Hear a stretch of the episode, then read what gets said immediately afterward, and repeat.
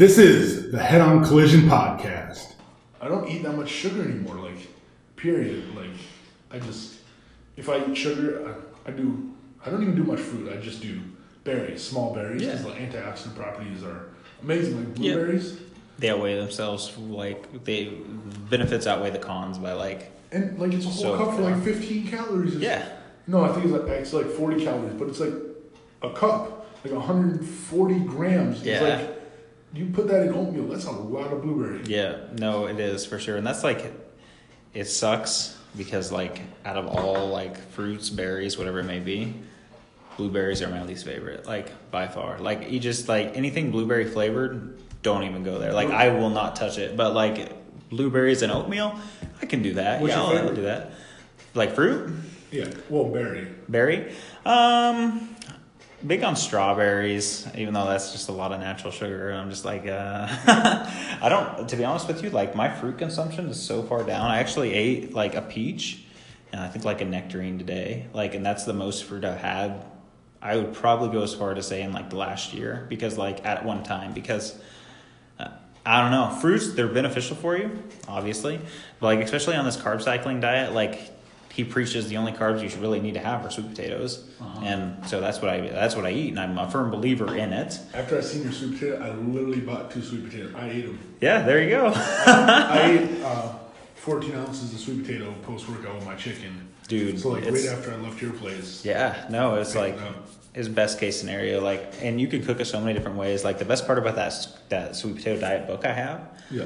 um, is that literally, like probably two thirds of the back half of the book is all recipes. So like he teaches you how to make everything. I for there for a while when I got into it, I was big into doing sweet potato muffins. And he had a recipe like it wasn't he didn't make the book yet, but it was one of the recipes he had like on his website or something. Oh yeah, because you were one of the. Yeah. You kind of got early access. Yeah, and so I you actually ended up on the website, didn't you? yeah, I ended up on the Oh, yeah. website. Yep. So my before and after pictures are on the website, and like, it was pretty big. Like What I did. Is that again? It's it's literally sweetpotatodiet.com. Yeah, like that's what I it is. how Like much you paid for that domain? yeah, I know, right? but no, it's not. It's not too bad. Like I remember when I very first like stumbled across him. Michael Morelli is the guy's name, and like I stumbled across Michael Morelli, and the stuff he was putting out was like it all made sense, but I could tell like he was I don't know his earlier videos. He was trying to talk to everybody, like in a sense of like the whole world, like trying to like you know dumb it down enough, but he was still talking, to my opinion, like in my opinion, the way hearing him talk and preach about this stuff Yeah. was to like a more like a I guess intermediate gym goer, intermediate fitness nutrition ex like not expert, but like somebody who knows yeah, no, yeah, exactly. The, the yeah. basics. So like not somebody like you run into those people all the time that's like somebody was talking about macros and I just don't I was like it's not that hard. Like I understand maybe if you've never heard of it before. Yeah, it can be a little confusing, but really I lived, when I first started, so I was still super overweight, and when I first started trying to lose weight, I knew chicken breasts were healthy, and I knew broccoli and snap peas were healthy. Yeah. Literally, I only ate chicken and broccoli for like a week straight, and then I'd like binge eat pizza and donuts. Oh yeah, for sure. the hazelnut creamer Yeah. for my coffee. Dude, me and my brother went in, we drink a gallon of hazelnut creamer. Oh, like, man. every like three days, we go through the family size like gallon of creamer. That's crazy. But I'd like literally binge eat. Like people like realize like I had a straight eating disorder. Like I wouldn't touch anything during the day, anything during the day, and my willpower just whittled down to nothing. As soon as it got darker, like whatever the case was, just went in like yeah, for sure. two pizzas, like freaking Yeah. donuts, like I I literally couldn't tell you the last time I had a donut, but back when I used to eat them, like the just the old fashioned with the Yep. chocolate dipped in coffee. Come on now, come on. I never did. So I never got into the. I was huge into donuts back in the day too. Um, I wasn't necessarily. That was when, when I was at my biggest, but I was like, I was going through high school, high school sports and all that stuff. So I was. I mean, I was heavy during high school, but what like, was I, your biggest?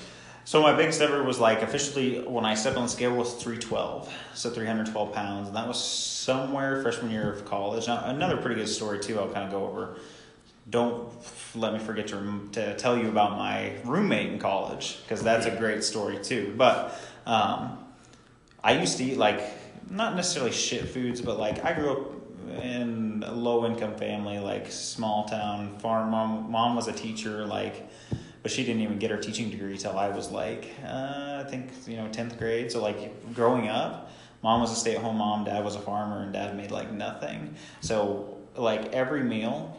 We would have the only thing we did have since we were farmers, we had cows, so we got our own beef.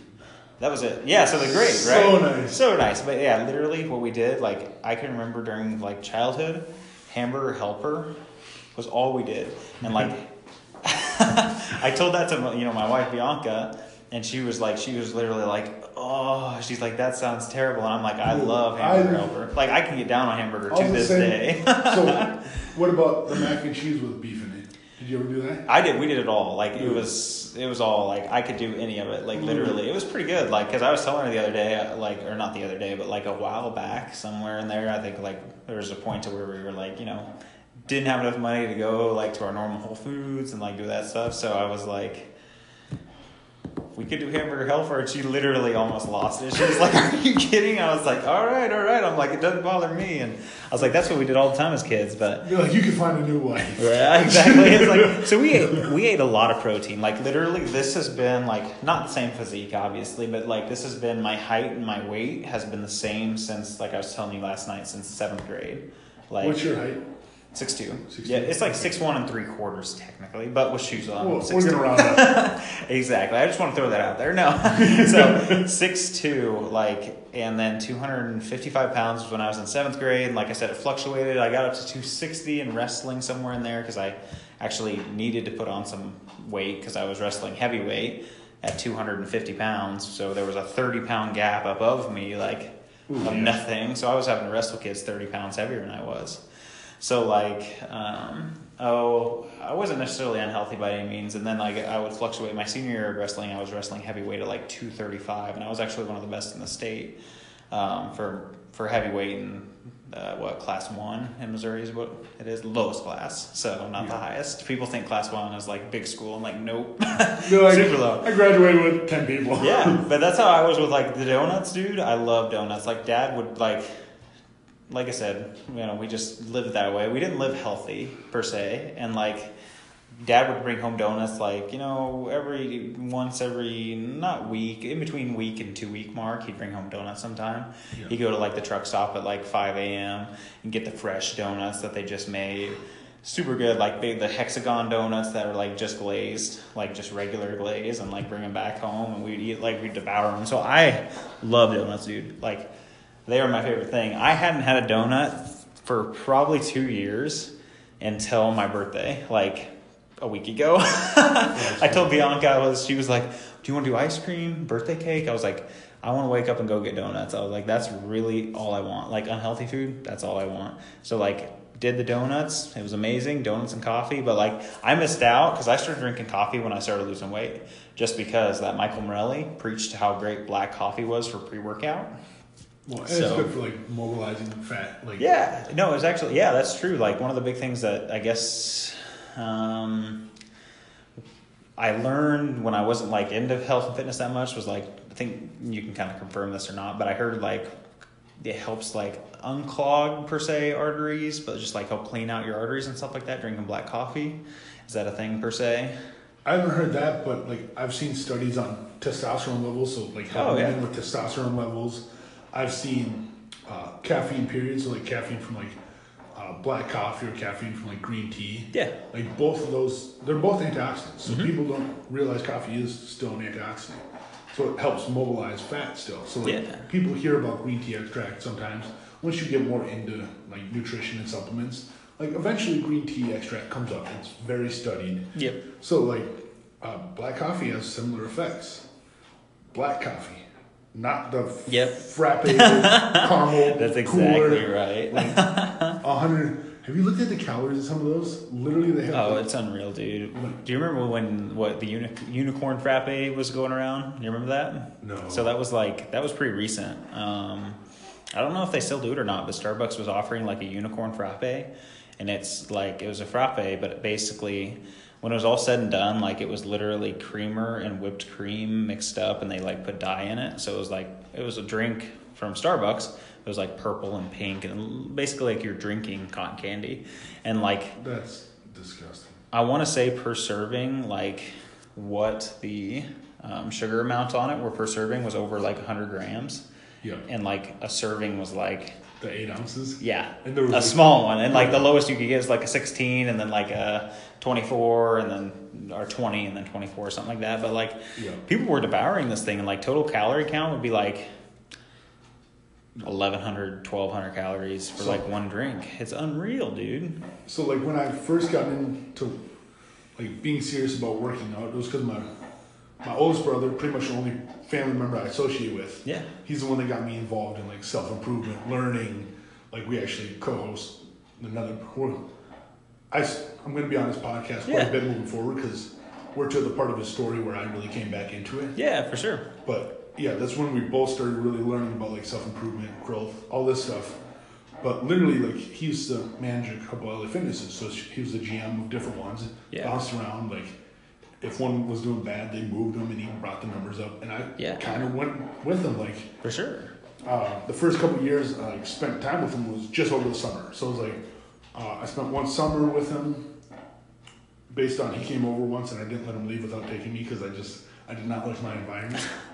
So like I went with him and like he's just blaring like Tony Robbins and like all this stuff because he was uh, still selling cars at that time. So like he was focused on like mindset. So Tony Robbins is big on mindset and stuff like uh, priming and getting yourself mentally in the right place because some everything comes off of that. Like so we went deep into law of attraction for a while. We went deep in all over the place, but when he was the eventually the general manager of LA Fitnesses, we'd always go to Caribou and get the large white turtle mocha with an extra shot of espresso. Literally, it was 1,200 calories. Wow. Dude, there was Snickers bars Wow. in the drink. And the first time I drank it, he just gave it to me, like, because we were working out, but like, neither of us really knew about nutrition yet. Yeah, at for all. sure. Like, the only thing he knew was like him playing football. So he was a pretty freak athlete, if not for like some injuries and stuff, and being tiny. yeah. he, no, if he was if he was like two hundred five, he would have been in the league. Yeah, for sure. So, but he just he didn't know anything about nutrition. It was like college, you got pizza, you got like just garbage. Yeah. And he followed that along, kind of into when we were really hanging out, and then we like, oh, post workout, you drink a protein shake. That's what we knew. So like, we had a protein shake. Like, oh, eggs are good, which eggs are phenomenal. Eggs are still a big part of mine and my clients' programs Yeah. most of the time. For the choline, for the cholesterol. So many people are scared of cholesterol for no good reason. Cholesterol is a building block for so many hormones in the body, both male and female. Mm-hmm. So like, I just heard a funny thing. Uh, Weight Watchers now it's a zero, a zero like their score, so they give things points. Mm-hmm. Whole eggs are now a zero point food, so you Wow. can literally eat as many eggs as you want because they see so much benefit in hormones and gro- like fat loss, like Yeah, just from having the right nutrients in your body. for sure. But that also comes down to getting good quality ones. Exactly. Because the big issue, like with chicken and stuff like that, my lean meats, my basically how I approach it, I won't spend extra on lean protein sources. Because the main thing that changes in like grass fed beef or stuff free range eggs Mhm. are the fat content, the fatty acid content. Mm-hmm. And that's where most of the health benefits come from the red meats, uh, all the minerals and everything that's in the fat.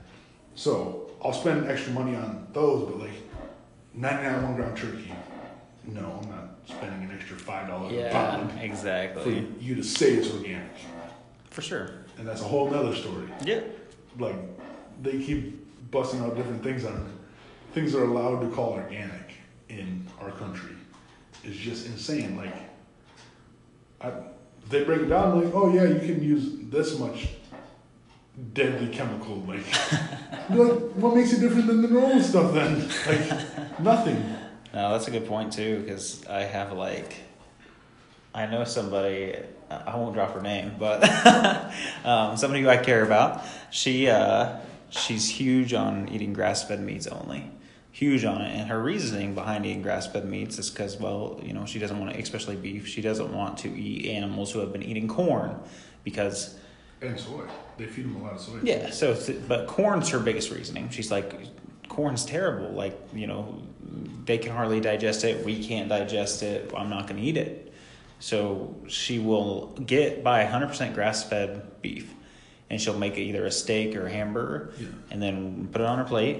Right next to it, she'll pile up corn and eat the corn next to it. That's what I don't understand. She literally said, sh- I will not eat corn.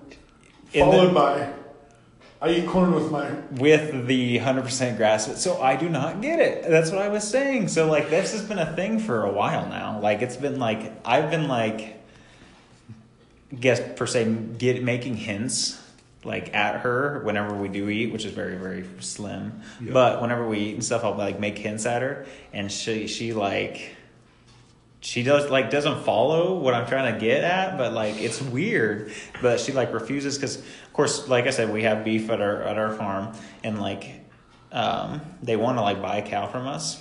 Dude, I, I was going to talk to you about that. after Yeah, for sure. Yeah, no, definitely. Yeah, I'm all about it. yeah, definitely. And that's something like we can definitely see. It's a, it it's really up to my dad per se, but yeah, we'll, we'll see what's going. We'll, we'll see what kind of we go on that along those lines. But anyway, so they want to like they talk. They were talking about doing that, but she's like, well, or is your beef 100 percent grass fed? I'm like. No, they're not. They're like, I don't know. I would say like 95% grass fed. Like we feed them grass. Like they're pasture raised. Um, they have a great life. Like our cows are very, very well taken care of because we have a little amount. You know, we care about our animals. You know, like I was telling you, like with the hunting and everything. I guess I wasn't talking about hunting, but kind of the reason reason why I'm a hunter and that stuff is because like we care about animals. So, um, very well taken care of. But like she was like, so it's 100 percent grass fed, and I'm like. Yeah, well, it's, they're grass fed up until about like the butcher cow we butcher. He's grass fed until about three months before we take them to be butchered, and then we finish them off on corn. That's just corn finished grass fed cows. And most of the cows that you see at Whole Foods is 100% grass fed. They're Or also corn if it says if it says grass fed, then they are corn finished for sure. If it says 100% grass fed, then they can be gra- they can be corn finished, but you have to find like in the fine print that it says not corn finished. Yeah, I've started looking for Yep, that too. for sure. So if you do like, like I said, I don't think it matters too much because, it's, and like, I guess if you break it down into really basic science, you know, energy from the sun to the corn to the animal, like the cow breaks down the food or the breaks down the corn. We don't have to. Like, if you're gonna preach, don't eat like corn fed cows. funny. It is funny. Then you can't eat corn, and I don't like corn. I personally like. I grew up eating corn all the time. Like sweet corn tastes amazing. It does. Like I'll eat it all the time. Bunch like a tablespoon of butter, a big pile of sweet corn. Like I can eat that for days. But like anymore, like I try to stay away from corn because it's like such a high starch content. Like it's all starch. Like that's like literally the corn that my dad grows goes to a place in Kansas City called National Starch, and they make cereal, like cereals. They make uh, Malt-O-Meal, like all that stuff that's just like literally straight starch. Yeah. That's where his corn goes, and like, yeah, he's like he he doesn't care at all, but um. It's it's funny to see like those kind of people do that. Like say, I don't want this, but I'll eat that. Like it's just and they're the same things. What they're trying to say is correct, but they're missing the whole point. Like, so that's a big thing, I guess, that like kind of bugs me with some people. It's like you have good intentions, but you're really missing out on the big picture here. And it's like it's not hard to see. Like, it's it's just it's weird. Some people get me like that, but that's just how it goes. But So before we get too far away from me, yeah, your roommate story. Yes, roommate story. So, um, this is kind of it's kind of funny because I gained when I got to college. When, like when I walked my first day into college, I of course you meet a whole bunch of people, and I met my roommate who I'll kind of get into here in a second. But from that day on, from when I started college, uh, like freshman year of college t- till about three years later, not three years, about a year later, I my weight climbed from like 240 pounds to 312 pounds. Like in a year. Like it just slowly climbed, and like it was one of those things where it was slow enough to where I was like, you know, you see yourself in the mirror every day. It's like you know you don't really know, and then Yeah. like you don't know until you step on the scale and it goes three hundred pounds, and you're like, eight months ago I was at 240. Like what happened? So yeah, it's just like you find you you're dumbfounded. Anyway, so I had this roommate, and first day we met, he was like I walked into the room, he's sleeping on the bed. Like it's just it's a it's a shitty room. It's like it's a really like I guess for college campus it was the old building per se. Like everyone on campus knew it as the old dorm building. Um, so I walk in there, he's a big kid, like body fat percentage is probably like 50 plus percent. Like he's huge and no muscle. Um, he weighed about 350 pounds, like huge. And he's a short kid. Like he's just super, super big. And walked in and he had, I can't remember what it's called, but he had a, a problem with his head. When he was little, they had to do surgery on basically his head, and he's got this huge scar down his head. But I walk in, and we're really good friends, so we laugh about it now. So I'm, it's not like anything bad or negative. But I walked in, and like I see this kid, giant kid, laying on his bed sleeping, and like of course he's like head buried in a cover, like looks like he's been sleeping. Like you know, nobody looks pretty when they're sleeping, but um, he he's sleeping, and I walk in, and like all I see is this kid, giant kid, laying on the bed. Half of his hair is shaved off. He's got this giant scar, like from the top of his eye all the way down, like a scalp. And I literally, the first thought is like, this kid is gonna kill me, because like it's just, it was the scariest. Like I was like, you know, first day in college, you're like, you're already like nerves are kind of high. Like you know, you're excited to be there, but you're like, crap, I don't even know my roommate. And then you walk in and you just see this kid like with this nasty sleep look on his face with this big scar, and I'm like, oh shit. and like I get in, I open up the door, and like he like I start putting stuff down on the bed, and he like figures out like I'm there doing stuff. So he like kind of wakes up and rolls up, and he like looks up at me, doesn't say anything. Like he literally sits there for like a minute, no no words, no contacts. I'm like, hey, you know, my name's Clay. He didn't say anything. He walked out, went to the bathroom, and like apparently that's what he told me later on. and he went to the bathroom, and I literally that night, I spent the first week of college staying in one of my friends' dorms that was like across campus because I was like, I really don't want to stay with this kid because you know he didn't talk to me like he looked weird at first but anyway so kid turned out to be he was you know a homebody but he was he was you know really nice i'm a nice kid so i made friends pretty quick with him Yeah. and then he uh, he started talking to me about weight and fitness and that stuff and of course that was when i was getting into it big time like not necessarily like the weight loss aspect of it but i was like yeah i want to be a mr olympia like you know you know those guys were my role models for lack of a better term. And Yeah. um, so it was like yeah you know these guys are so cool. I was watching the olympia every year like stuff like that. So he was he started asking me like you know little questions at a time. Like you could tell he was shy about it like Yeah. but you could you you really could tell that he wanted to lose weight. And of course, I was a pretty shy guy too, so I wasn't just gonna be like, "All right, dude, let's go. We're gonna get it. We're gonna lose weight." Like, not I wasn't in my personal trainer mindset at the time, so you know, um, so I like everything he asked me, I would give him a hint, like give him an idea, and he was like, you know, talk to me about this and that, and I told him kind of some diets that he could tr- try if he wanted to when he'd asked, and Yeah. um, he ended up during the whole year of college, like I said, as I was gaining weight, he was losing weight. And it used to be he was 350 pounds, and about it was about February he lost in about six months he lost about 70 pounds. Like it was pretty ridiculous, but and he did it by just doing things. Like he didn't do anything. Like Yeah.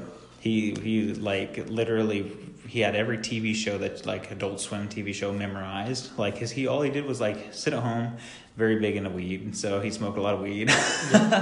And that directly correlates to eating a lot of food. Yep. So he he did that. He ate a lot of food. He watched TV all the time. Watched movies. He like didn't care about how he looked. He had a girlfriend. Like he just he did not care. So like um, he just little by little like he saw me. He I was working out and later on like at the end of the year.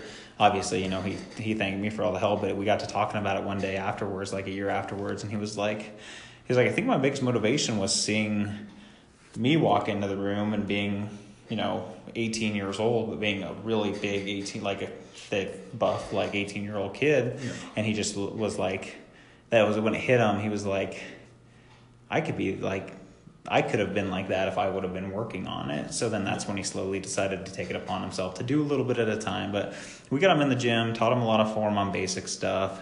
Yeah. Um, his squat was a complete mess, like everybody's is that hasn't done squat or even been in the gym. So it was like, Dude, most people can't do a bodyweight squat. yeah, it's that bad. So we were like, I couldn't do a bodyweight when I was, because I got up to about 315 pounds was the heaviest I stepped on the scale. yeah, That was when I was 15, so I was probably still under six feet tall. yeah, Like, I have one picture on my social media, my Instagram, that showed Yeah, how fat I, I really was. But shit, yeah, it's still funny to think about. Like I had so much acne because I was just pounding Mountain Dew. Like just drink so Yeah. much pop. Like my first big change was literally I cut out pop, lost 40 pounds.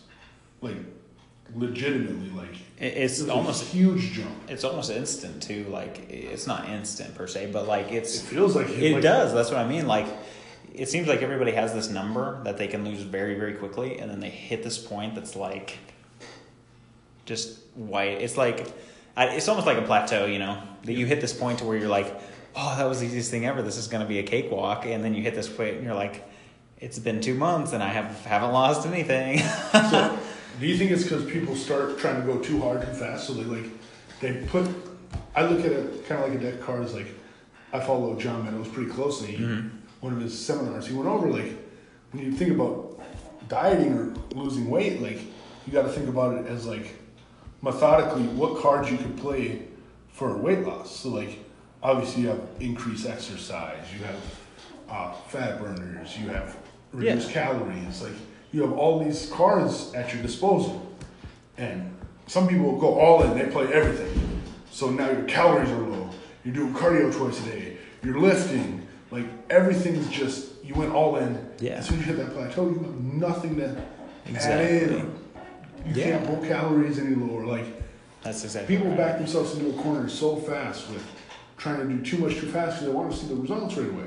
And some results quickly will get you motivated to keep going back. Yeah. But like some of the, depending on where you are you're at with body fat percentage wise, you can make big progress with small changes. Like and max out that one variable before you change it again. So like if you're gonna like increase volume in the gym, if you're gonna um, add in 30 minutes of cardio in the morning fasted, like pl- play out the one variable until you don't progress. Then add another variable. Play that out until you don't progress anymore. Then you can look into like fat burners or like Yeah. kind of super supplements or however you, sure. we want to talk about Of course, that. definitely. So like it all comes in stages. Like you can't just play all the cards and then when you hit a plateau, I have nowhere to go. Exactly. Nowhere. I think a lot of that too is like I agree with that in a in a sense as well. I think a lot of it's too is like anybody who wants to lose weight, the first thing they do is cut calories drastically, and they don't realize it. Like if you're if you're new to all this and like you don't know macros, you don't know how many calories you're supposed to be eating in the first place, and yet you decide, you know, oh, you know, I'm tired of my body. I want to lose weight. Just the, the day you wake up, because everybody has that day they wake up and they're like, this is it. Game over. I'm done. Like, I'm losing weight. I'm going to get in shape. Like, they just have that moment. Yep. And so, I sure did. yeah, no, like uh, every every client I've ever talked to, they just say, "Yep." To, that was like I knew when it had to change. So, yeah, everyone has that kind of a moment. I mean, if you don't, then I don't know many casual or casual fit people who were just like, "Yeah, I just decided I was gonna do it." Like, there's a pretty big drive Like, behind like it. one day I did a little bit, then I Yeah, exactly. And I did. no. Yeah, that's not what happens. But anyway, so a lot of it's too like obviously they they're like they wake up and they're like, oh yeah, I'm gonna do this. I'm gonna do it right now. So they do, and they're like, oh, instead of eating you know my donuts and cereal, I'm gonna eat a bowl of oatmeal. All right, that's great for you. It's it's amazing for you that you did that. But instead of eating their normal 900 to 1,000 calorie breakfast, they pop it down to like three, 400 calories Yeah. and then they do that throughout the day and then they you know they see in a month's worth of time they see the significant amount of weight loss but they don't realize instead of eating their normal amount of three, four thousand calories, five thousand, six thousand for some cases. Yeah. Like it's easy to eat that much. It really is. I- yeah, I it's know. way easy. I've so like, countless eating contests. That literally, there was one meal Yeah. that were five thousand calories. Yeah, exactly. So it's pretty ridiculous, but like, yeah. So anyway, so they get to from that lifestyle, they eating like a thousand, fifteen hundred calories, even like two thousand, twenty five hundred calories, like what they should be at normally, is like, it's ridiculous because they've put themselves in such a deficit. Their metabolism is still super high because there's it's somewhat high. I mean, it's used to digesting that many calories, Yeah. and then you drop it so low. You have time gonna- before it Exactly. So that's the thing. So then, yeah. Oh man, you know that's when you get the people who are like lost thirty pounds in a month. You know, I lost forty pounds in three months. Like, you know, and it's like, oh, that's awesome. Like as a personal trainer, like you never want to be negative. Like that's not good. like it's not good, but you don't ever want to be like. Uh, that like you did it wrong. You always want to be like, oh, that's awesome. Like we're gonna keep going and like you you know be positive about it. But at the same time, it's like you watch these people who now are like so, they're so, they're de- you know in a sense they're just depressed now because they've lost so much weight so quick and their metabolism metabolism finally caught up to them and it's so low they can't do anything more and if they try to raise it back up weight gain is instant. Like it's crazy. So that that was a problem with myself too when I lost a lot of weight, is because I was eating the right amount of calories, but some days I would not eat. Like it was very sporadic. Like I would eat some days I'd eat my normal like what 2500, 26, 2800 calories, which is what I was shooting for. Golden State got the W. Oh, there you go. Perfect. Series they three, three. they really ran away with it. Yeah. Like 11586. Yep, tied. So the next game will be at um Where was it? This that one's at Golden State. Yep. So Yeah. the next game will be at Houston. I don't know. I want to put a want to put a prediction down right now. Good. I think they're gonna. I think Golden State wins out. They, they don't lose another game. You think so? I don't know. It's going to be close. I think. Uh, I think Houston will win. To be honest with you. So you think they're going into a game seven? Well, it's three Or- three right now. sorry, Yeah, yeah. this will be Game Seven. Oh, so who do you think? So you want to change? I'm going, I'm going Golden State. No, I don't. Going Golden State. All right, all right, that's cool. State. I'm going with Houston. I think Houston's going to win home court advantage, and I think they've been a better team all year too. Like, uh, the talent on Golden State is ridiculous, but as a team aspect, I think Houston with Chris Paul, if he if he comes back, Yeah. they're going to win. He showed out. Like people Dude, wrote him yeah. off. No, I'm Wrote him off. I'm saying, and I don't watch that much basketball. I really don't. Like I watch the highlights. I watch ESPN, yeah. but for the whole season, I, I don't watch much. It's But funny. I was hoping to get that UFC, the watching like UFC, but Yeah. I ended up being getting the wrong day completely. yeah, I know that's all right. that's funny. Whatever works, but Good. I think it's in different countries, so like, I don't know, got adjusted a little bit. yeah. Where where is it at then? Do you know where it would be at? Ah. Where they're doing the fight at? Or Maybe. I thought I seen something about Liverpool. I don't know. That's uh. Where's Liverpool? That's I, uh. I know nothing. Geography is Dude, I don't even know the next city over. Yeah, I know nothing about geometry. no, so yeah, I'm the same way. I mean, yeah, my my geography skills suck. Dude, I hardly got the capital of my own state in elementary school. Do you remember that test? Oh, yeah. The whole yep, the whole continent. You have to like do all the states, and then the next test you have to do all the capitals. Yep, that's the worst. The state and the capital quiz. I think, uh, yeah, That was horrible. that was pretty. That was pretty rough. School was rough in general. And school wasn't really for me. I kind of got out of that scene a little Yeah. earlier than the average fella. yeah, for sure. Yeah, what was I talking about? I don't know. I just Right before, right before Golden State took it away. Um, oh, meta- metabolic deficit. So yeah, so that was like that was one of the hardest things is to watch your clients be that upset that they can't go anymore, and that like they're gaining weight now, Yeah. and it's like that's the hardest thing too because sometimes like the best answer for somebody who's in, I guess, uh, like a bet like I don't know what it's called exactly, but what I like to call it is like a metabolic rehab. To get their metabolic rate back up to like the sometimes the best way to do it is they have to gain 5, 10, 15 pounds because they have Yeah. to get I've their metabolism back so up. many clients that when they got to me, the first thing I did was like, I'm like, well, stop doing cardio. They were doing like insane amounts Yeah. of cardio. I'm like, no, like we're doing no cardio. Like you're gonna weight train on those days you were doing just cardio. Like, Yeah. we're gonna switch things up. So I went that route, and then the best thing I found early when I was trying to add calories back in, I almost added in just pure protein. Yeah. So like, I almost didn't give them any extra carbs. Like, I didn't give them any extra fats. I gave them their extra calories came from like pro, getting the protein up, For sure. and then when they kind of hit a stable place with those slightly higher calories where they're not adding any more weight, then I can bring their protein down kind of closer to where it was or where they see it, and then I can add in the other variables back. So I can add the fat, some of those calories back in from fat. But Yeah. the only way I've seen not adding a bunch of weight back onto them instantly, which they still got weight gain, like it was, you're not gonna avoid it.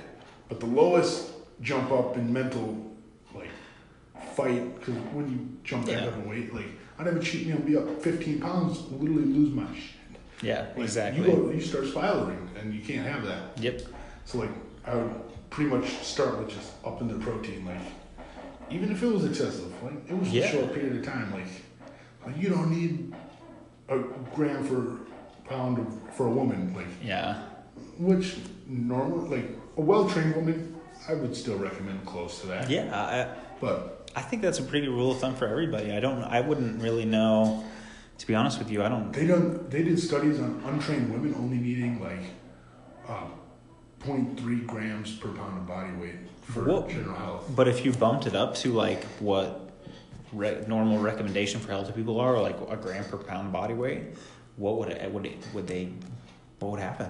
So, I'm, I haven't really seen any negative effects, but the like general like women, a lot of the studies were done at like they were perfectly healthy at Point three. 0.3.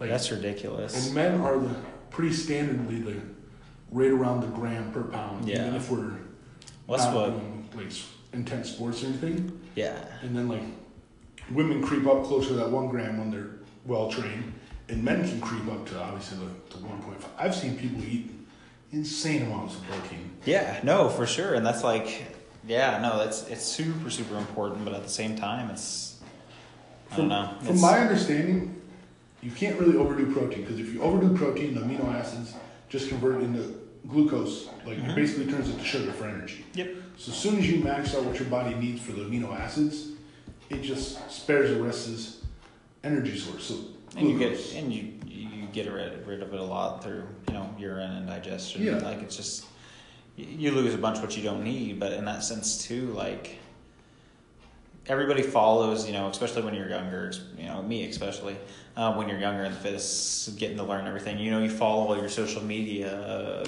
whatever it may be. One of the big ones I follow was Jim Stoppani, even though like now, yeah. eh, whatever it's whatever now. It's funny, one of the first people I started following was Chris Jones.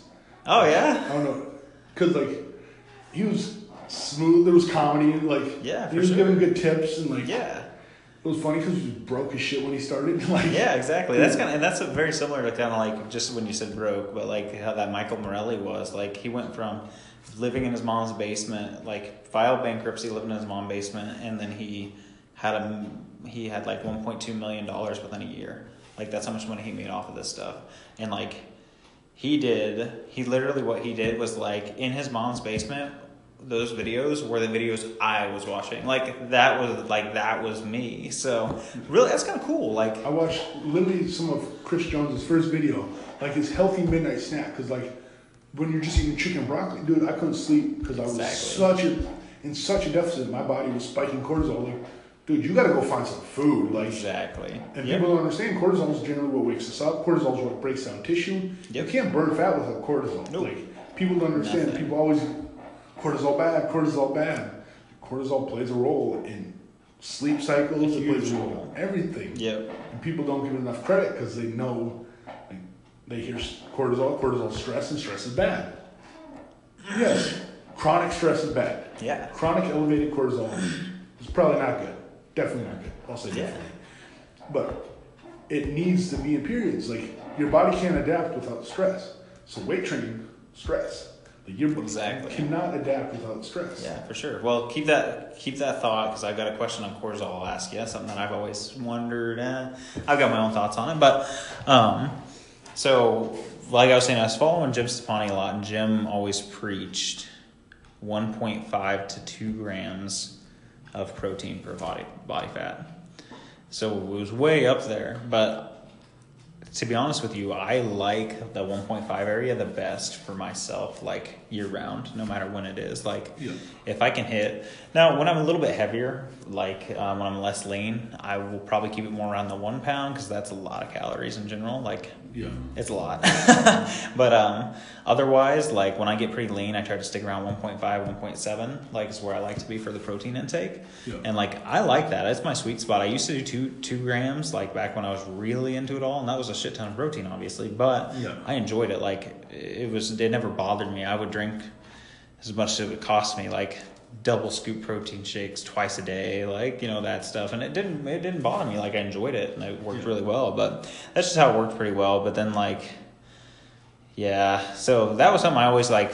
Like I said, when you get more a little bit more educated on everything, you can kind of pick out, pick and choose what you want to take from those guys. Yeah. A lot of it you could let go in one ear and out the other, because it's like of that nowadays. it's yeah, dude. That's that's something else we got to talk about is these Instagram fools. for sure. but uh, um, so yeah, my question on cortisol for you: training in the morning or in the afternoon. Now, if cortisol has a direct effect by how much muscle you can put on, and your cortisol levels are naturally higher in the morning, Yep. wouldn't it be, you know, in a, in a sense, better to train later in the evening because your cortisol levels are down? Yep. So there's two pretty convincing like thoughts on it. The one is your cortisol's already elevated, so if you train during that time, you get a higher spike of cortisol. So it puts your circadian rhythm. It almost restarts your circadian rhythm if you've been off, explosive blue light, all this stuff. Mm-hmm. Like a lot of sleep people will say like, do some kind of stressful activity in the morning to like get that back, that big spike will kind of help get you back on track for sleep. So if sleep's something that's been an issue, I would probably train earlier in the morning. Okay. And then I don't really like training right right at night because of like inflammation. There's a lot of things that markers that are skewed that have been shown to affect sleep. Mm-hmm. A lot of people take pre workouts and like if you take a pre workout at six seven o'clock, most people are not going to sleep well. Yeah, most people. exactly. I went through a period where I drank so much caffeine that like I would drink Yep. coffee and go straight to bed. That's how I was too. Like I do, I do the pre workout. I go work out at 10, 11 o'clock at night. Be back at one. Sleep immediately. Like. Didn't bother me. Yeah. So me personally, I like to train in the morning generally. Like when I'm Yeah. on my game, Mhm. I go straight as soon as I wake up. But a lot of people show for like strength and performance adaptation. Uh, late afternoon, early evening has been shown to be kind of the best one because it gives you time to wind down still before trying to go to bed as well. Sure. Would you say for hypertrophy reasons? Uh,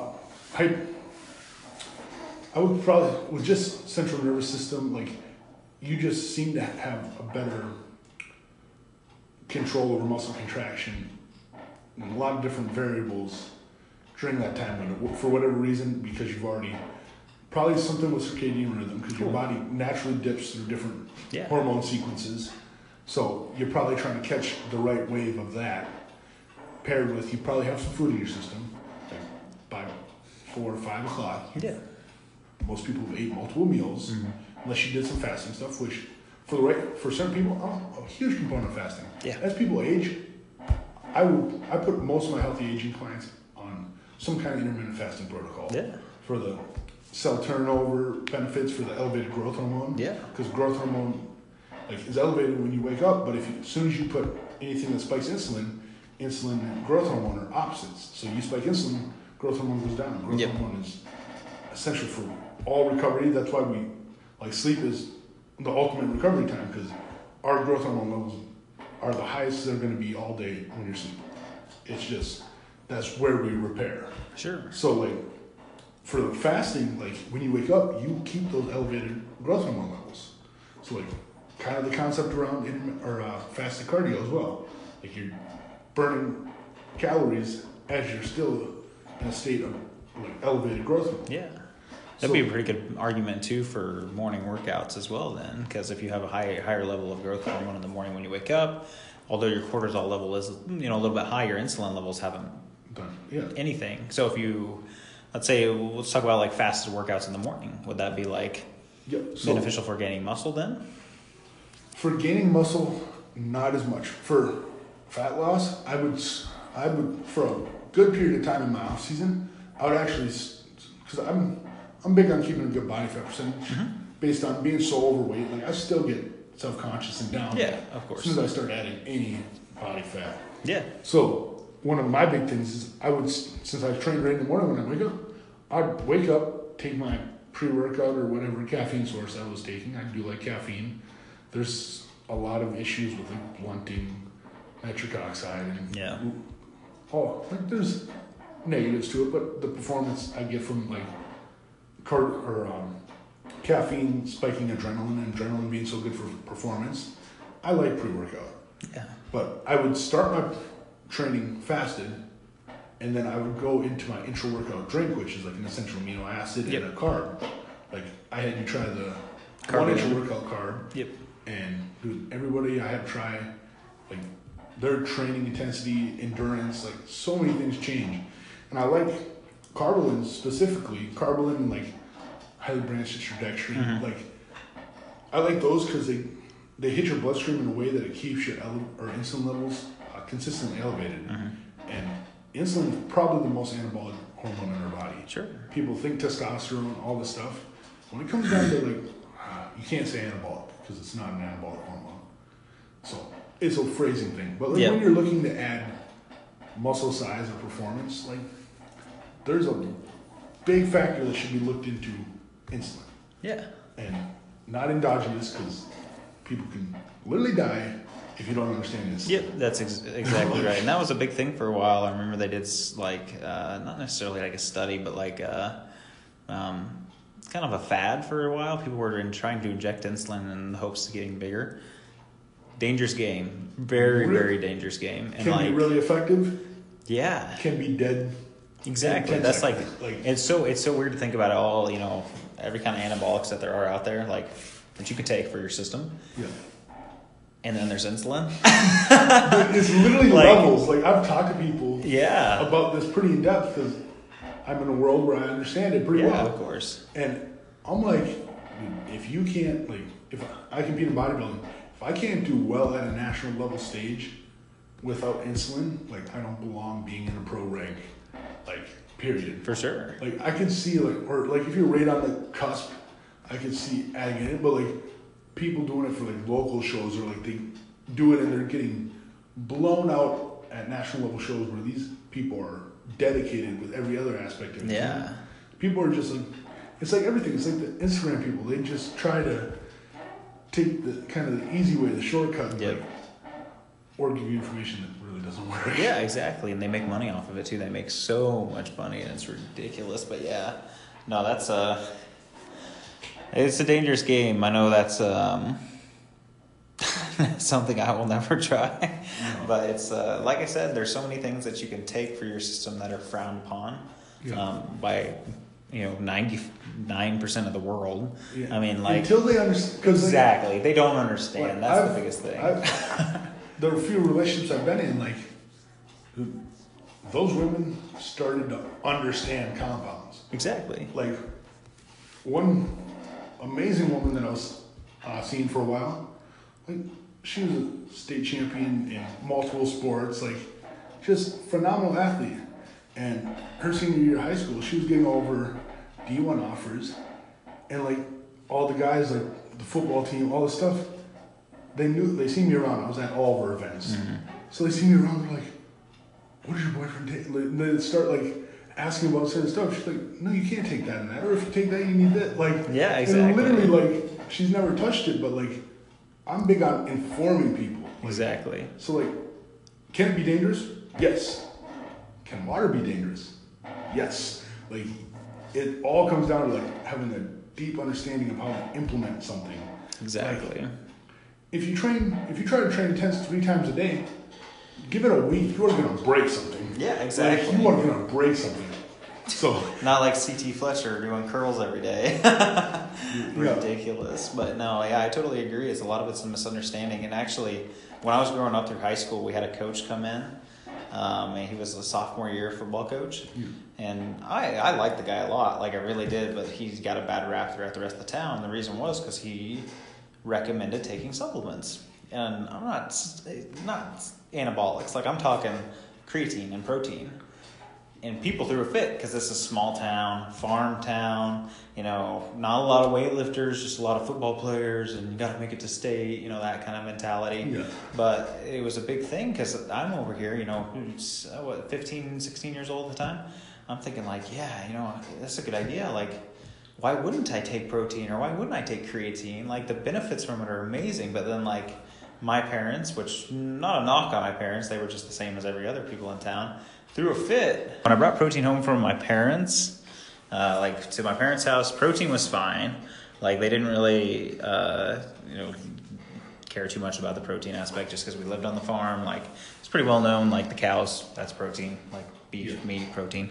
So between my dad, at least for sure, uh, my mom was kind of skeptical about anything that looked like powder like every mom should be. But um, no, it was the creatine that did it. Um, mainly, the when I brought that home, like, or I guess when I, it was a big push to like to ask about it, and like they told me no several times. Like it was like, a, you know, hey, I really want to try this creatine. It's gonna help me with this and this and this.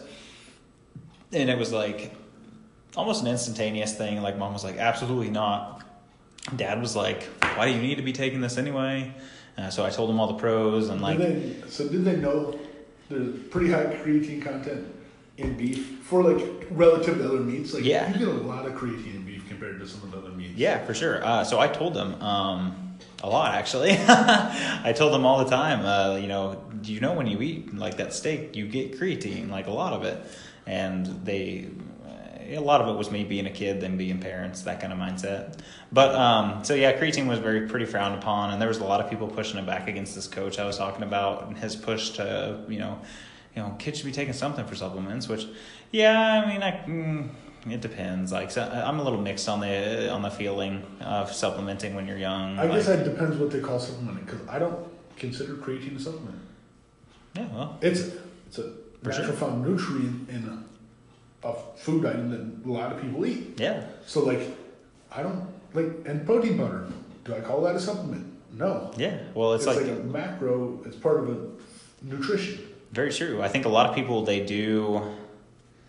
Um, a lot of parents, especially, they buy their kids multivitamins or Yeah. something to that effect, like to oh help my kid grow, like you know make them healthy, multivitamin. But when it gets Ninety to- nine percent of the multivitamins on the market are absolute trash. yeah, they are. I personally, like when I was in the supplement industry, like Yeah. working at a brick and mortar store, like people coming for multivitamins, hundred percent of the time I turn them into a, a greens powder, where you're actually going to get real benefit. Like when I take a good greens powder, I notice. Yeah. When you take a multivitamin, you don't notice anything. Exactly, and that's a huge thing too. Like multivitamin per se.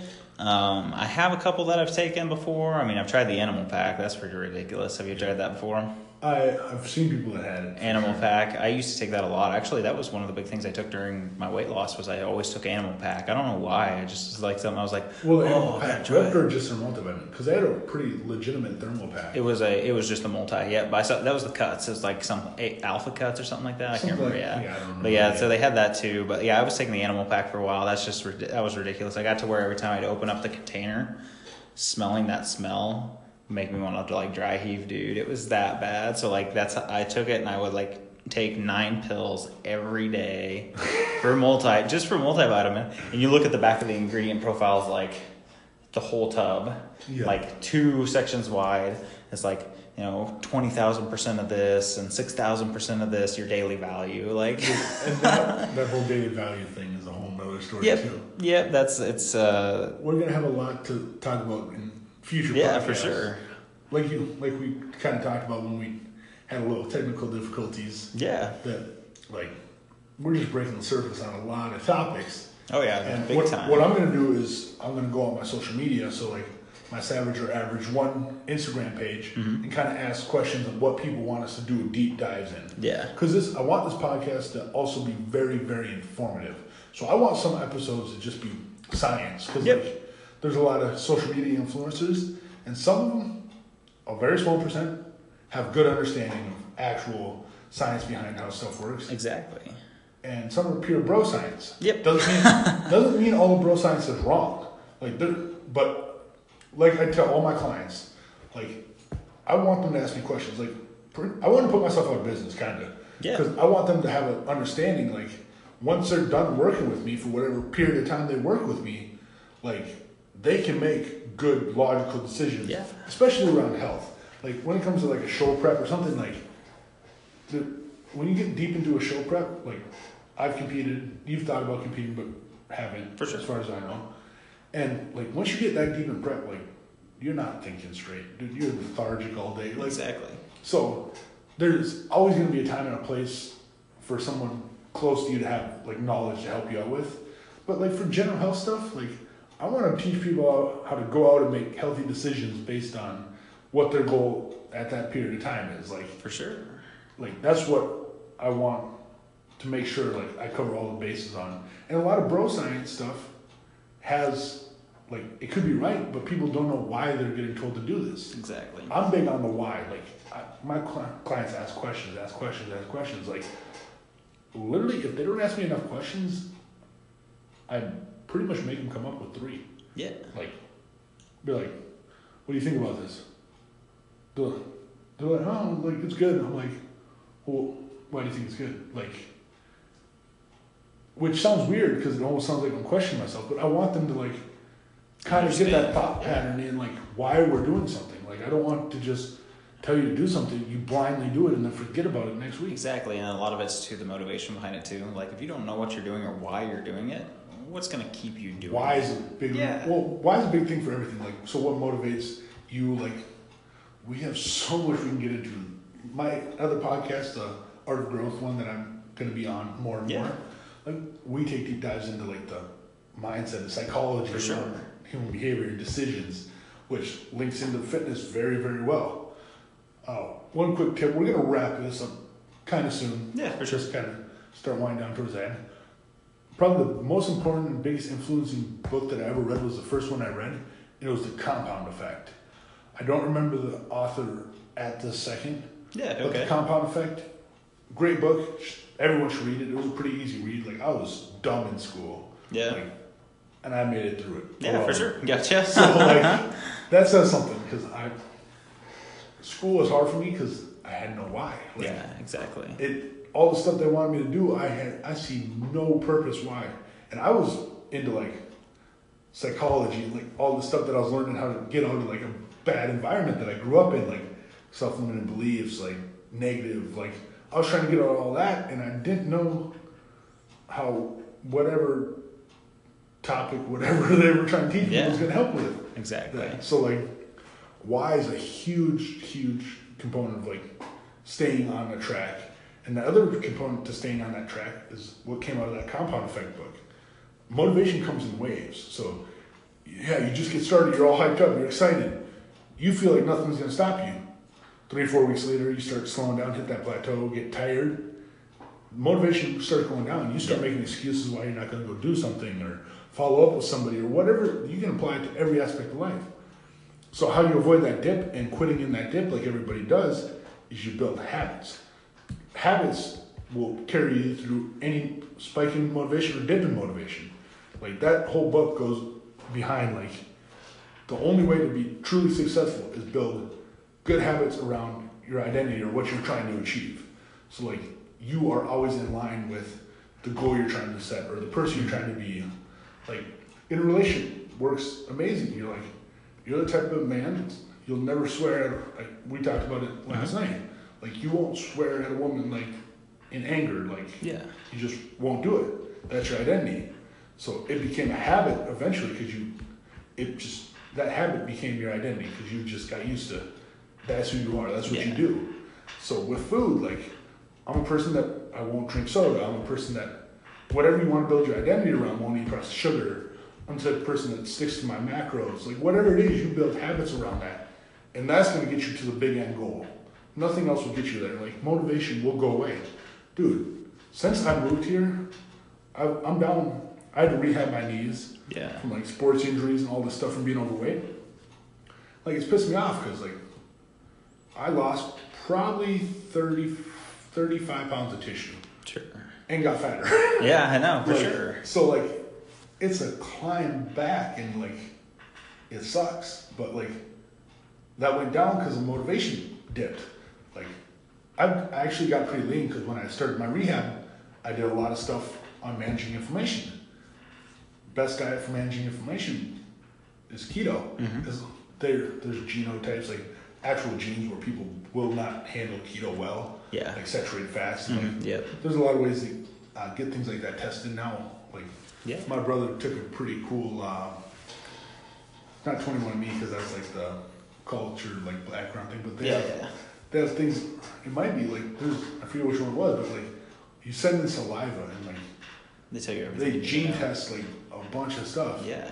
And my brother actually has a gene that he does not handle saturated fats well with uh, polyunsaturated and like Oh, okay. some some of the other fats like and a lot of keto is coconut oil beefs like and those are high in saturated fat Yeah. is saturated bad, fat bad no uh, trans fat's probably the only one that has no Yeah. Pretty much. That's what I understood. virtually no health Yep. benefits That's, that's, just exactly how I understood it. no so like the only thing you should cut out for fats is trans fat Yep. Like, you need polyunsaturated. You need like avocados, whole eggs. Like there's so many nutrients and things we need from those fat sources for hormones, sleep, collagen repair. Like yeah. Exactly. so, yeah. Basically, I lost all the weight, and for a while I got really lean. But then my motivation dropped out from that too, and uh, I wouldn't call it motivation. I tried to motivate myself back up. So I, I'm like, okay, I'm going to start trying to add more size. So I got off keto and started putting my carbs around my workout, so peri-workout again, because that's how I grow breasts. That's how I work with a lot of my clients Yeah. Pretty much all the carbs are going to be pre, intra, or post. So I started doing that, but my training intensity still lacked. It wasn't what I'm used to, because like I was three months off of like hard training, and longer. Than, well, three months off, off. Like I was doing yoga, rolling out, Wow. doing like light body weight Yeah, for sure. and then before that it was another two months of like excruciating pain in my knees where I couldn't train legs at all. Yeah. And like, I showed you the picture on my page that I posted recently. Like, I had pretty good quad. Like, I was kind of known for having good quads for a Mhm. while. Now it pisses me off because I look like my legs are probably bigger and maybe more defined than a lot of people's. But now my standard, my identity is getting Yeah. challenged. Gotcha. So like, I'm finding my way back to that just because my identity was so much around, like doing whatever it took to achieve my goal. Which, for a long time, for ten plus years, it was bodybuilding, improving, learning nutrition, training, all that stuff. Yeah. And all comes back down to that book, The Compound Effect of like how crucial building habits are. Like so I it's a cheap book. Dude, you can buy it on Yeah. Amazon, whatever. For sure. No, I'll definitely look into that. Yeah, I'll probably probably end up doing that. But Well, not because it's cheaper, you can read yeah, it. for sure. Good. It was probably one of the most influential books in my life because that was like the first book I read purely by myself, not my brother recommending or like Yeah. giving me all the breakdowns of it. And it was the first one that like it really lined up with my motivation at the time. So my motivation was insanely high when I moved because I moved around a lot. When I moved back to the uh, town I went to, like element, elementary school, middle school, Uh-huh. I came back and found out everyone referred to me as Fat TJ. So like my motivation was through the roof. Like Yeah. I changed. I lost 100 pounds in probably that year. Yeah. Do it the best. I actually ended up breaking both my hands because I didn't understand nutrition Wow. because I had no, no minerals, no nutrients. Like Wow, that's crazy. calcium needs minerals to go into bone. Yeah. It needs vitamin D, boron. Like it needs a lot of things that I didn't give it. Yeah, exactly. So, yeah, it was just my motivation was at a super high point, and then that book hit my life at the perfect time. And I read it all the way through, and I built habits. Like there was times where I've been on autopilot in preps, where I wake up, I'm like, dang, I gotta prep my food. I open the fridge the night before, no matter how tired I was, if I worked 16 hours that day, my meals were ready. I didn't even realize. I black, it was like blacking out, and just my habit took over, and I literally didn't know I did it when I woke up. Yeah. I was so tired.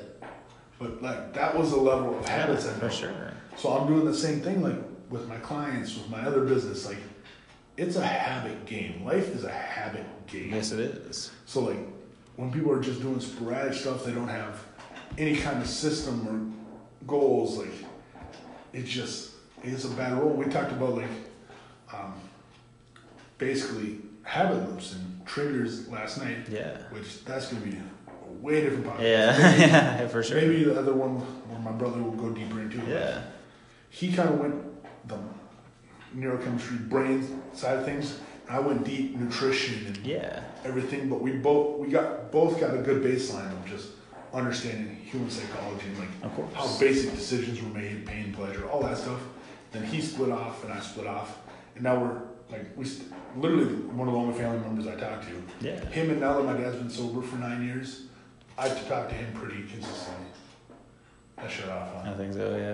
Yeah. Yeah, we'll wrap this up. Um, Yeah. We're gonna. I think you should also uh, post on some of your social media see if we can get any questions. That Yeah, for sure. Get some interaction. Like I want to answer people's direct questions. Uh, dang, I had two questions from one person, but I lost them somewhere in my messages with them. No, I got you. and they were very broad. So I Okay. don't know if we touched on them or not. But I'm gonna again post and try to get us some questions to Yeah. answer for the next podcast. Yeah, exactly. No, that'll be good to go off of. And like like we said earlier, I mean, we hit on a lot of topics, like brushed over them a lot. Like, Yeah. yeah, we can dive down deep into any of those specifically, or something completely off the wall too. I mean, doesn't have to be anything crazy, but yeah, like we hit, we hit a lot of areas that are just really good to hit and Yeah. kind of give people a really good basis and idea of kind of where we're going with it too. So Yeah. Yeah. I'm excited. I'm glad to have you as the first. yeah, no, I'm excited too. Like I feel said, like this is kind of gonna be. If you're okay, with, literally, we haven't talked about this. I would like to do it pretty consistently with you, and then maybe either exchange out for like you bringing someone to have a conversation with, or me bringing someone else to have a conversation with, or we could just do all three of us. Like, Yeah, exactly. No, that'd be good. And I think, uh, yeah, I think uh, getting people, other people incorporated in it would be a big thing too. Yeah. Um, I'm big on bring, like bringing in other guests. Like we can talk about a lot, but like I want to. I was talking to this uh, one girl, huge on CBD oil, Uh-huh. benefits of CBD. I like the benefits of CBD. Haven't used it in a while, yep. but like I understand the benefits of it, and Of I'm, like course. I want people to like be aware of it. Like so many people like just think weed or marijuana, bad, hippie, burnout. Like Exactly. there's a lot of very motivated, very smart people that know how to utilize it to a benefit. Exactly, especially that oil too. Like it's huge. The. CBD oil, like pure CBD oil, that's the main cannabinoid that has. There's a lot of cannabinoids, Mhm. but like that's not the one that's psychoactive. That's not going to get you high. That's not going Yep, exactly. get you hungry. Like it's just so much benefit. Most potent anti-inflammatory I've ever taken by Yep. far. I've taken high doses of curcumin with black pepper, like Yeah. Everything it needs to, Yeah. absorb. Yeah. Not even close. Wow. I took high levels of CBD. I've never experienced something so potent for anti-inflammatory. It's pretty great. Yeah, we'll get people like that on there, and then uh, I have people too that I can have come on to and uh, share stories. I think a lot of it's like hearing success or hearing like hard time, hard times better I- even. Yeah, I feel like Like, some, someone knowing we also went through the struggle Yeah, we got to that, and that's got. huge. Like especially as a trainer, like that was one of the biggest things I tried to convey was like I understand. Like I have been there. I have felt the way you feel, and like so getting more people on that that can like convey that message too for others. Yeah. Like we get it. We've been through it. Like they'll hear several versions of our stories every day. Like every time we talk, most likely in scenarios. But um, yeah, getting other people on here just besides us talking and Yeah. Yeah, no, that's definitely a good good start. Good podcast one for sure. Um, Yeah, I definitely want to aim. So like I listen, I take in a lot of podcasts. So I like the right around the ninety minute, two hour format. Yeah. Because then you really can get into things and touch on things you had no clue you were going to touch on. Exactly. Like there was no notes taken for this. Nope. We we started with nothing. we and- didn't even know where we were going to set up today. Exactly. Like literally, we walked around to three different places and figured out where we were even going to record. yeah. Our whole plan was to like watch UFC and kind of go from just our normal conversation. We have in-depth, deep, personal conversations. Yeah, of course. Some of which might make it to the podcast. Yeah. Which I'm pretty transparent. You've Yeah. been pretty Very, transparent. yeah, very transparent like with everything. everyone has stuff that like the first few episodes. There's stuff we're not going to put on a podcast. Exactly. It's going to take some getting Yeah, used to. exactly. It will take some, and like, yeah, we started out MMA's didn't work. MMA didn't work out, so we switched it to the NBA finals, and now we're watching something. I literally haven't looked at the screen I was like- since I. I just looked over, and I'm like, what is this? I- Animal Kingdom. There you go. If anybody watches Animal Kingdom, Yeah, you, gotta, you gotta let us know how it is. yeah, for I sure. don't know. Ten seconds in, I don't know if I like it. I Yeah, don't think. don't know if it's for me. Definitely judging a book by its cover here. yeah. Oh, that's so funny. But no, this is a good one to start with, and it's a good one to go off of too. Like I'll uh, I'll get some feedback on any kind of things anybody wants to talk to us about. Obviously, I'll get you know family's gonna gonna pay attention to this on my end for sure. So I'll get the family members and be like, yo, you know, can you, you know, what do you want It's so funny. about? Like um, we've talked personally. and Yeah. I've gotten into some of my stories. Like yeah, I have some pretty crazy stories, and like my brother has even crazier stories. yeah, exactly, Just based on like what we grew up around, but it was, it was a fun little process for me. I've for sure. I've seen a lot of different things, a lot of different scenarios, Yeah, and it, everyone else in those scenarios kind of took a different exactly. route. I, I took it as a way to why I need to improve, why I need to be successful. Like Yeah, like we talked about, like is money important? Yes, like but I want to be successful for what I can do to or for others. exactly. Like so people are like, oh money isn't everything, money doesn't bring happiness. I kind of question that because happiness is me being able to also help people I care about. Yeah, And if I'm struggling like to take care of myself, that- that doesn't put you in a good position to help anybody else. Yeah, one of my uh, favorite sayings ever I heard from somebody um, was, you know, money doesn't buy happiness, but it does buy the car that'll drive you there. and it, yes, that's very true to an extent. I mean, if you're not, if you're doing what you love, you happy, you're happy. Yeah, But you're- unfortunately, you're, not happy if you're doing what you love and you can't afford to eat or like can't afford to like take care of your wife. yeah. Well, e- even then, I mean, what you're happy doing, whatever it is, like you said, you're happy doing. You know, you absolutely love helping people and giving to others, like doing what we're doing now. Yep. you couldn't have done this without money.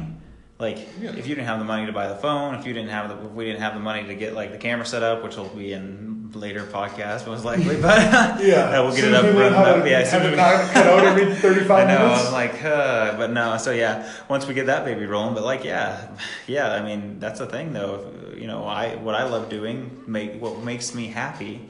Ninety nine percent of it is is ran around is money, and you know, money isn't everything. It's not. It really isn't It's everything. the- but I like to call it the great facilitator. yeah, Like, there's a lot of things that, like, people are like, um, they care about homeless, or they care about whatever. Like, do you know what helps them?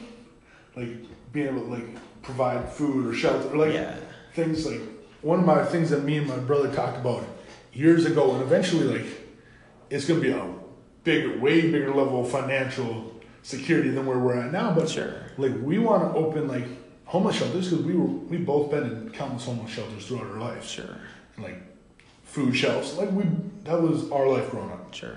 so like we want to basically open a place wow i've talked to him about this in like five years Yeah, there you go. But it Bring it back up. yeah so like we want to open up a place where we can focus on the same thing we're doing with this podcast to reach massive amounts of people but we want to be able to put people in a situation where they're off the street for a night or a couple nights or a week but you're only allowed to stay there if you're doing something to improve your life Yeah, whether it's just learning, whether it's uh, association, getting around people, like learning how to interview for jobs, learning how to like just have good, strong interactions with exactly. human beings, and like get the habits, habits Yeah, around self improvement and getting setting targets for yourself. Because when most people get are homeless and like that, like I've seen in my whole life, people have no goals. I think they can't get, they couldn't work to get anything.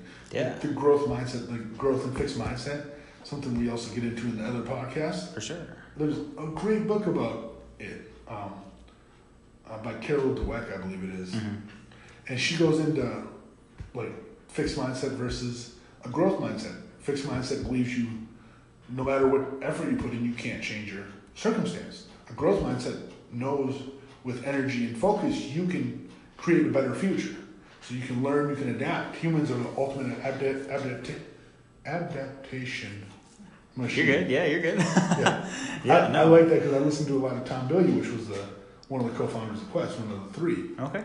And now he branched off into doing his huge podcast. So he does Impact Theory, which Yeah. is all around growth mindset. Like he's trying to rival Disney to make movies that will install growth mindsets into people. He knows it's not gonna. He's not gonna change the whole Yeah. world in his lifetime, but he wants to create a movement for content that's gonna instill that belief, like that you can Yeah. improve or you can grow like setting a goal you can always adapt and his Yeah. big saying is like humans are the ultimate adaptation machine which means like we in no time in history that we're aware of which i'm not good at history because i skipped history a lot. No, you're good. all, all of history but now i've caught up because i follow a lot of people yeah, for sure. and no time, no other species adapts like humans have adapted. Like that's that's our big thing. Like Yep. we don't come out pre-molded. Like what is it? Like horses or there's uh, something that has babies and they're 100% independent at birth. They can walk. They like Yep. They're independent, but they're pretty fixed. Like they're there's not much room for them to adapt and learn. They're kind of hardwired in a way. Yep. Humans pretty much are not hardwired. Yep. We start at ground zero and we control what we learn, what we focus on, what we get good at. Yeah. Like, he always makes a comparison. Is everyone LeBron James? Six, seven, quick, can jump high? No. But can you put in world class effort and compete? There's Yeah. very few things that you can't put time into training and learning about that you can't be at a high level in. Yeah. Like, yes, a high level. Will you be best in the best ever? Some things, maybe not. But can you get to the highest level? So many people with like a, a natural knack for something won't put in that effort. You'll pass them up. Like you'll get there before somebody without uh, ability to actually work and grind to improve. Yeah.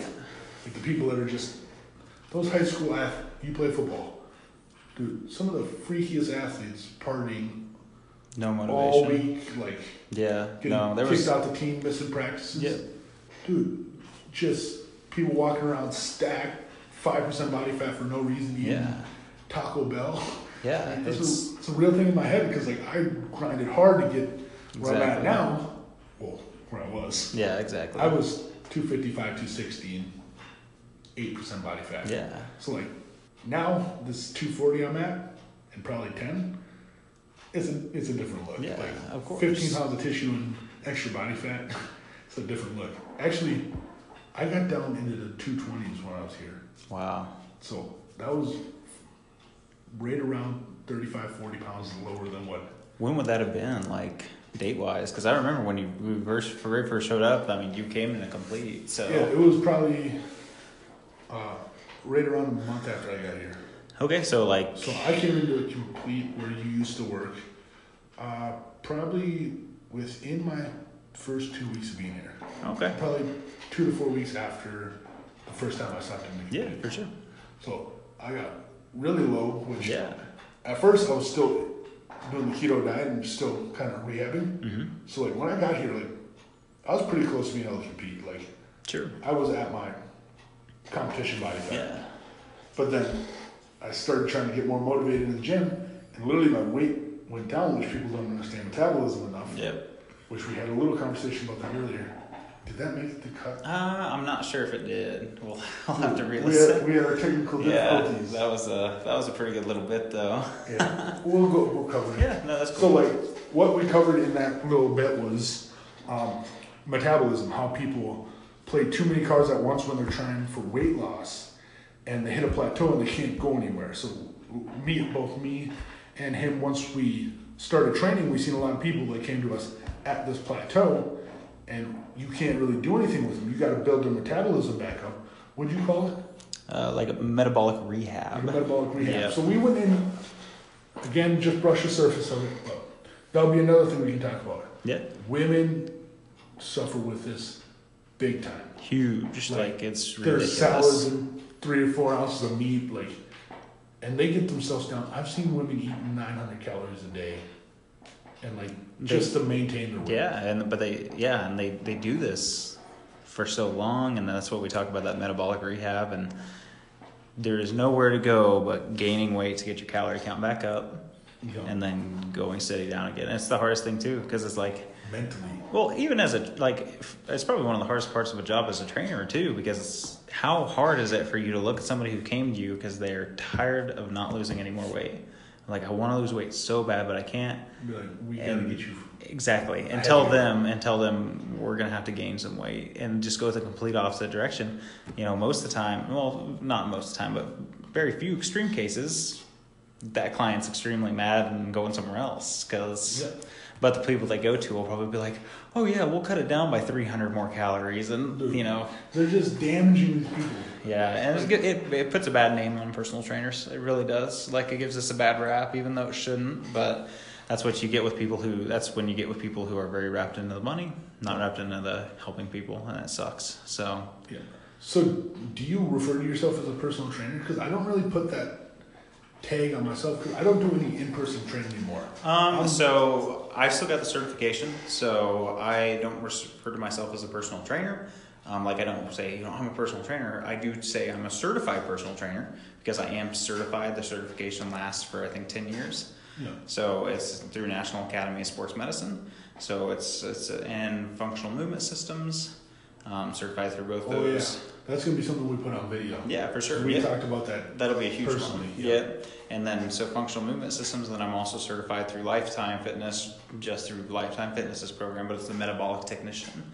So I can also talk about metabolism um, based on the workouts. And we'll have to launch a whole podcast on cardio because you touched up on it the, early. And I almost, I, I lost it there for a second, but I almost, I could, I could talk about like, the way people do cardio wrong for days. Yeah, and So- that's a big thing that everyone sees on social media. And they think like you just gotta do insane amount of cardio. Like Nope. I cut cardio on almost all my classes. Yep.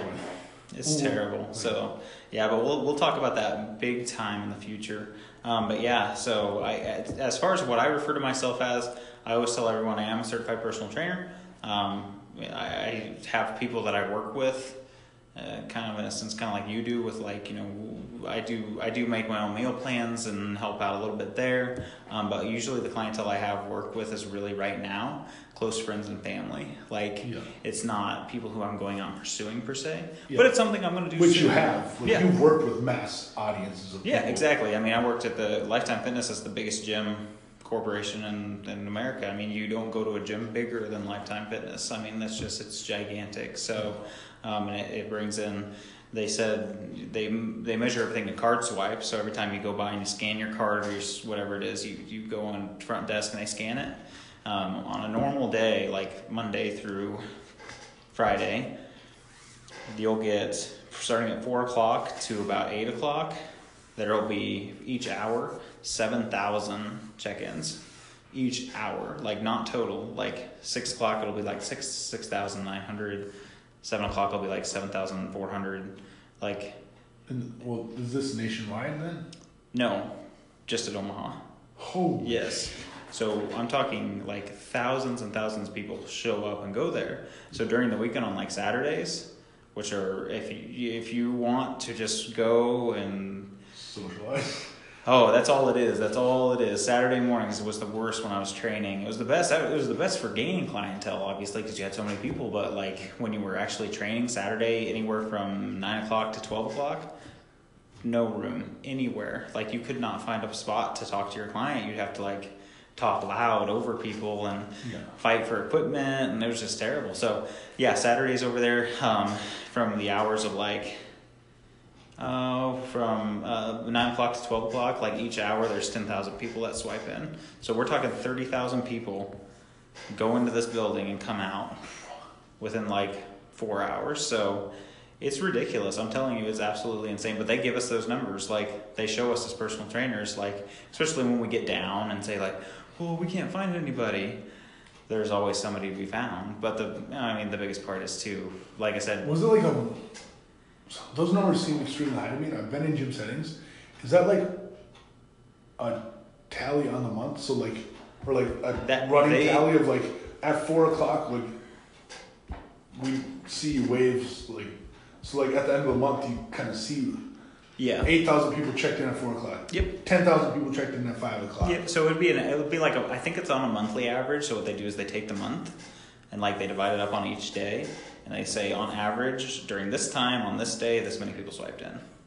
So yeah, That's in, still an insane number. yeah, and it's ridiculous. And if you go over there on Saturday, like it's way it's it's very extreme. Like it really is. So like, but that's just the people in the upstairs area.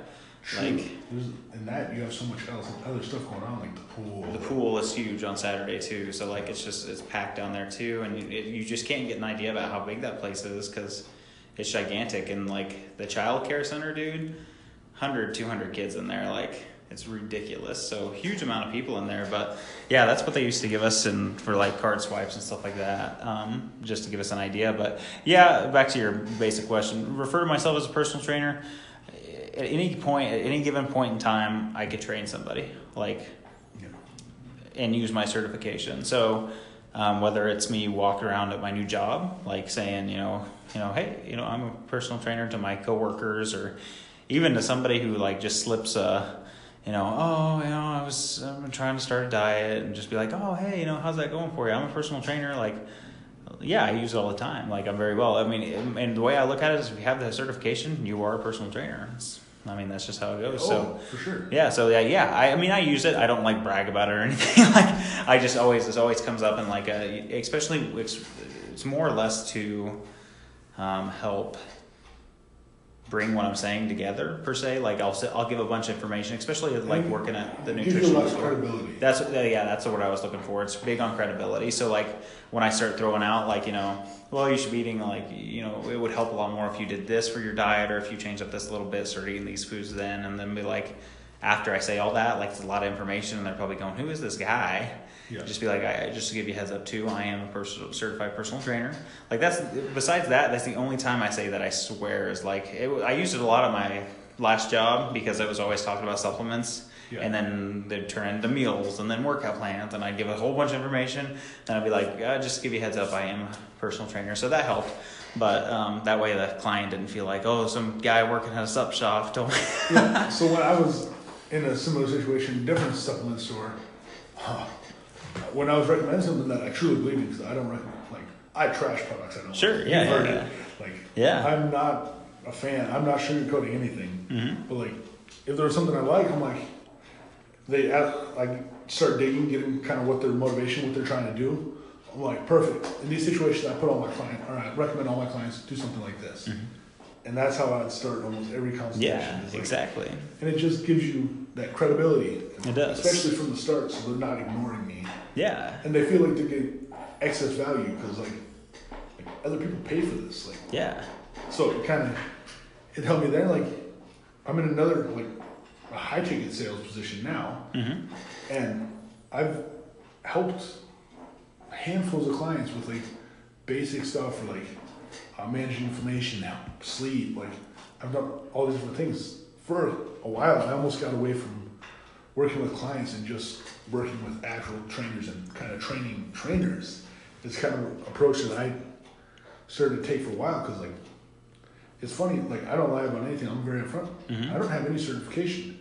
Yeah. I have doctors of chiropractic. I have handfuls and handfuls of messages and testimonials from other certified trainers with some of the biggest certifications out there, like yours, Mhm.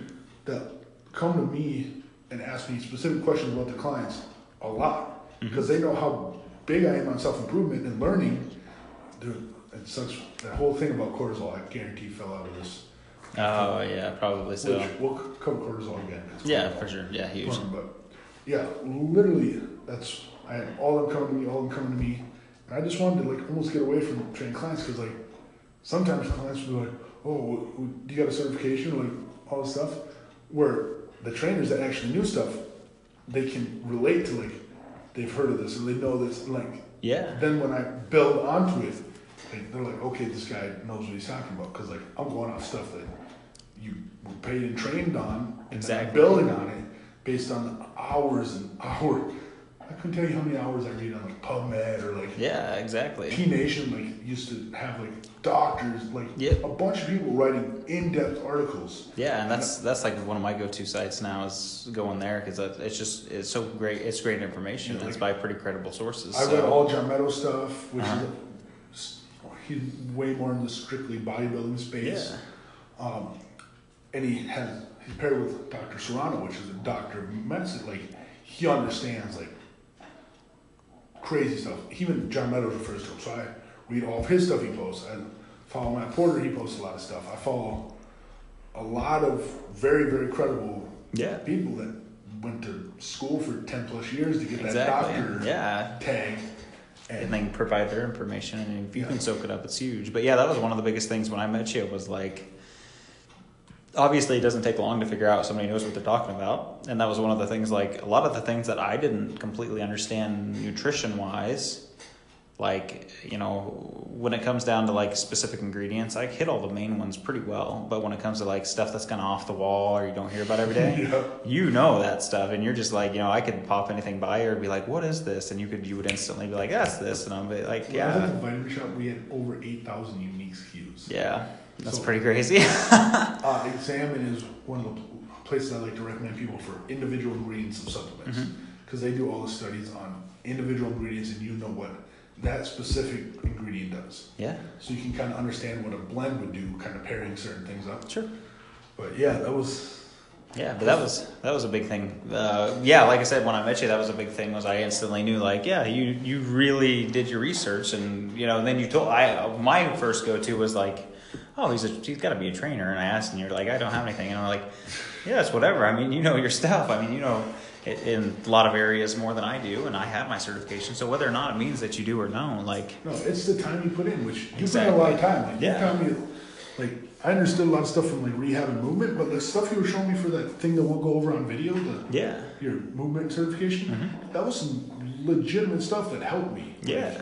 So like it's all about the time you put into actually learning. exactly and that's A that's piece of huge paper just at first is credibility when you're first getting into something, but if you build enough results based on things people Exactly. have, It's all about the experience, That's not the about the credibility, like- yeah, all about the experience, and that was a big thing too. And yeah, I mean, if you're ever looking for a certification, you don't need one by any means, but I would recommend the one I have for sure. Um, it's it's pretty pricey, and it's uh, from what I've heard, and I, I failed the first test once. It's an extremely hard exam. Well, and that's the one that's accredited. Every, like the one that Yep. Lifetime requires Mhm. is like they like you can get into any like Yeah, that's exactly right. Like it's, it's training. besides like ACE, I think ACE is like the most well known, um, or ACSM, I think is what it's called. But anyway, they have the NASM is like the second most well known. It's it's up and coming. It's a real NASM is the it's been around for a while, but it's like worked its way up to being like if he has NASM, then like it, it works really well he or she. Nice. But yeah, so yeah, I, I enjoy it quite a bit. But obviously. So I'm just a disclaimer right now. I'm gonna dig into some like science and talk about some like actual health issues. oh yeah, Consult a doctor. Like exactly. I've, I've listened to enough podcasts. I, disclaimer, disclaimer. Like I, yeah. I didn't That's pay you yeah. five hundred thousand dollars to get a doctorate. Like Yeah. and there's a lot of shit I don't know. Exactly. But the stuff I, I admit when I don't know something, like plenty of times, like I'm straight up, but like people get mad at me because they're like, "Oh, you're a know-it-all." I'm like, no. When I come across something I don't deeply understand, I won't talk on it. Will Yeah. not. I'm like, I don't know. I'd have to look that up. I have resources. Don't know everything. yeah, for But, sure. like, when I do give what information is because I believe I understand that situation, that whatever it is, and that if you take it in your own hands to maybe sample or test that out, I believe it might benefit. Yeah, exactly, and that's what and that's what we're speaking about with is most people too. Like, um, obviously, the same thing with like sell when I was selling supplements. It's the first thing somebody does is they come in and they say, you know, I I want to be taking this, and then they bring up, well, I have a problem, or I have a health issue, or I have my doctor says to do this. Then I'm I instantly that's when I'm like, I, I, I fold. I literally fold. I'm like, all my credibility and all my like, like literally everything I have in my brain. That I'm like, oh, I'm like I got this guy in the back of my head pushing me. Like, yeah, you could recommend this this guy something, or like I'm just like, nope, uh, uh it completely folds. And I'm just like. I, I instantly tell him like you know I, have a couple things that could really benefit you, but it's like I would really appreciate it if you went and talked to your doctor first. Like it's it's that's how it is. I mean I'm never ever ever gonna try to think I know more than any a health professional. Yeah. I'm never going to recommend somebody do something other than what their health professional is recommending. so that's a big one too. People come in and they're like, "Well, my doctor says to do this." But what about like I've had people tell like here doctors told their um, patient that was coming to us to like not take an omega three, like saying like basic nutritional and supplement building blocks were dangerous. Like telling them Yeah. not to take. So yeah, there there are those extreme cases, and I know a lot. Of, so, so, so, unless they specialize in something, the actual area of actual like nutrition and supplement training in a normal like doctor setting, like a very little, like a yeah, couple hours through yeah, seven years, whatever they go to school yeah, for. yeah, Like, for it's sure. minimal. Yeah, So it it's not something they personally dug into because now they have resources. Some doctors, like Dr. Rhonda Patrick on Joe Rogan podcast all the time, dude, she makes me feel like a freaking ape. Yeah, Dude, I don't know shit. yeah.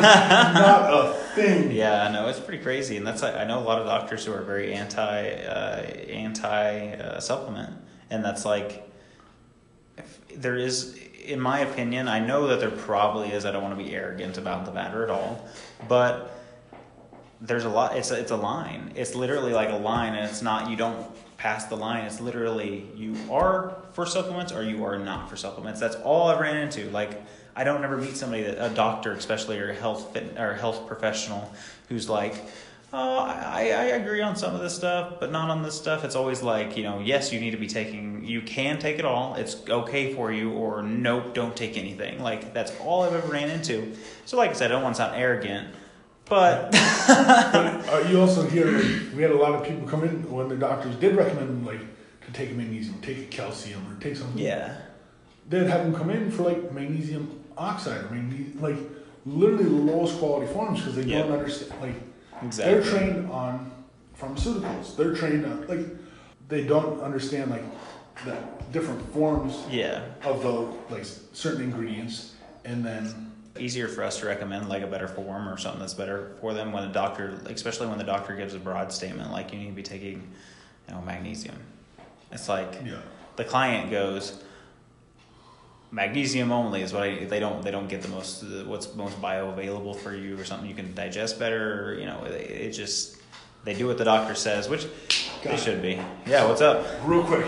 So I always feel like the medical like industry as it is, like a lot of people know it's bad for actual wellness and health. Mm-hmm. I'm like, it has its place. I'm like, if I get hit by a car, bring me to the hospital. yep But like for chronic disease, 99.99999% could be improved or like diminished with proper nutrition and supplementation. yeah Mainly nutrition because a lot of supplements that actually work are just when you're deficient in it Exactly. from nutrition. So like it come it can boil down to like most of our chronic diseases could be cured with nutrition and uh, like natural supplements. for sure But what makes them money?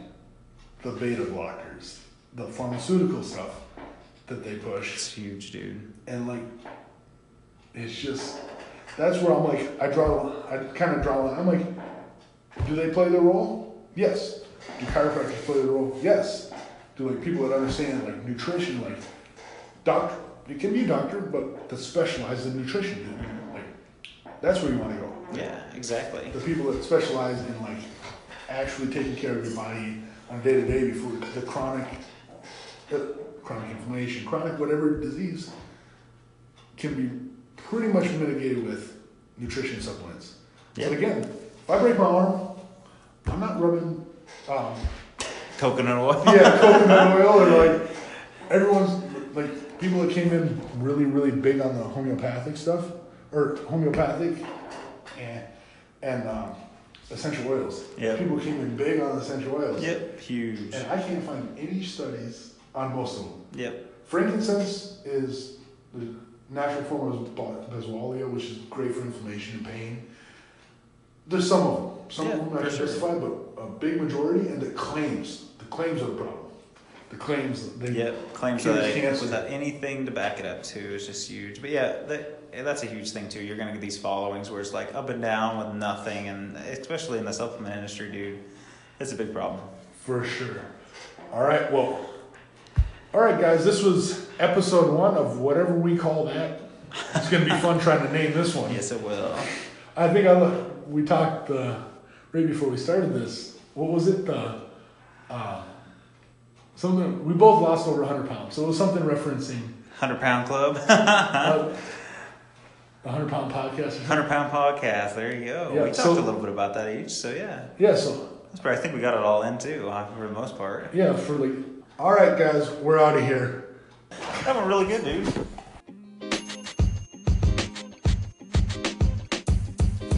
Podcast you just heard was recorded with Anchor. If you want to make your own, download the Android or iOS app completely free from anchor.fm slash podcast. That's anchor.fm slash podcast.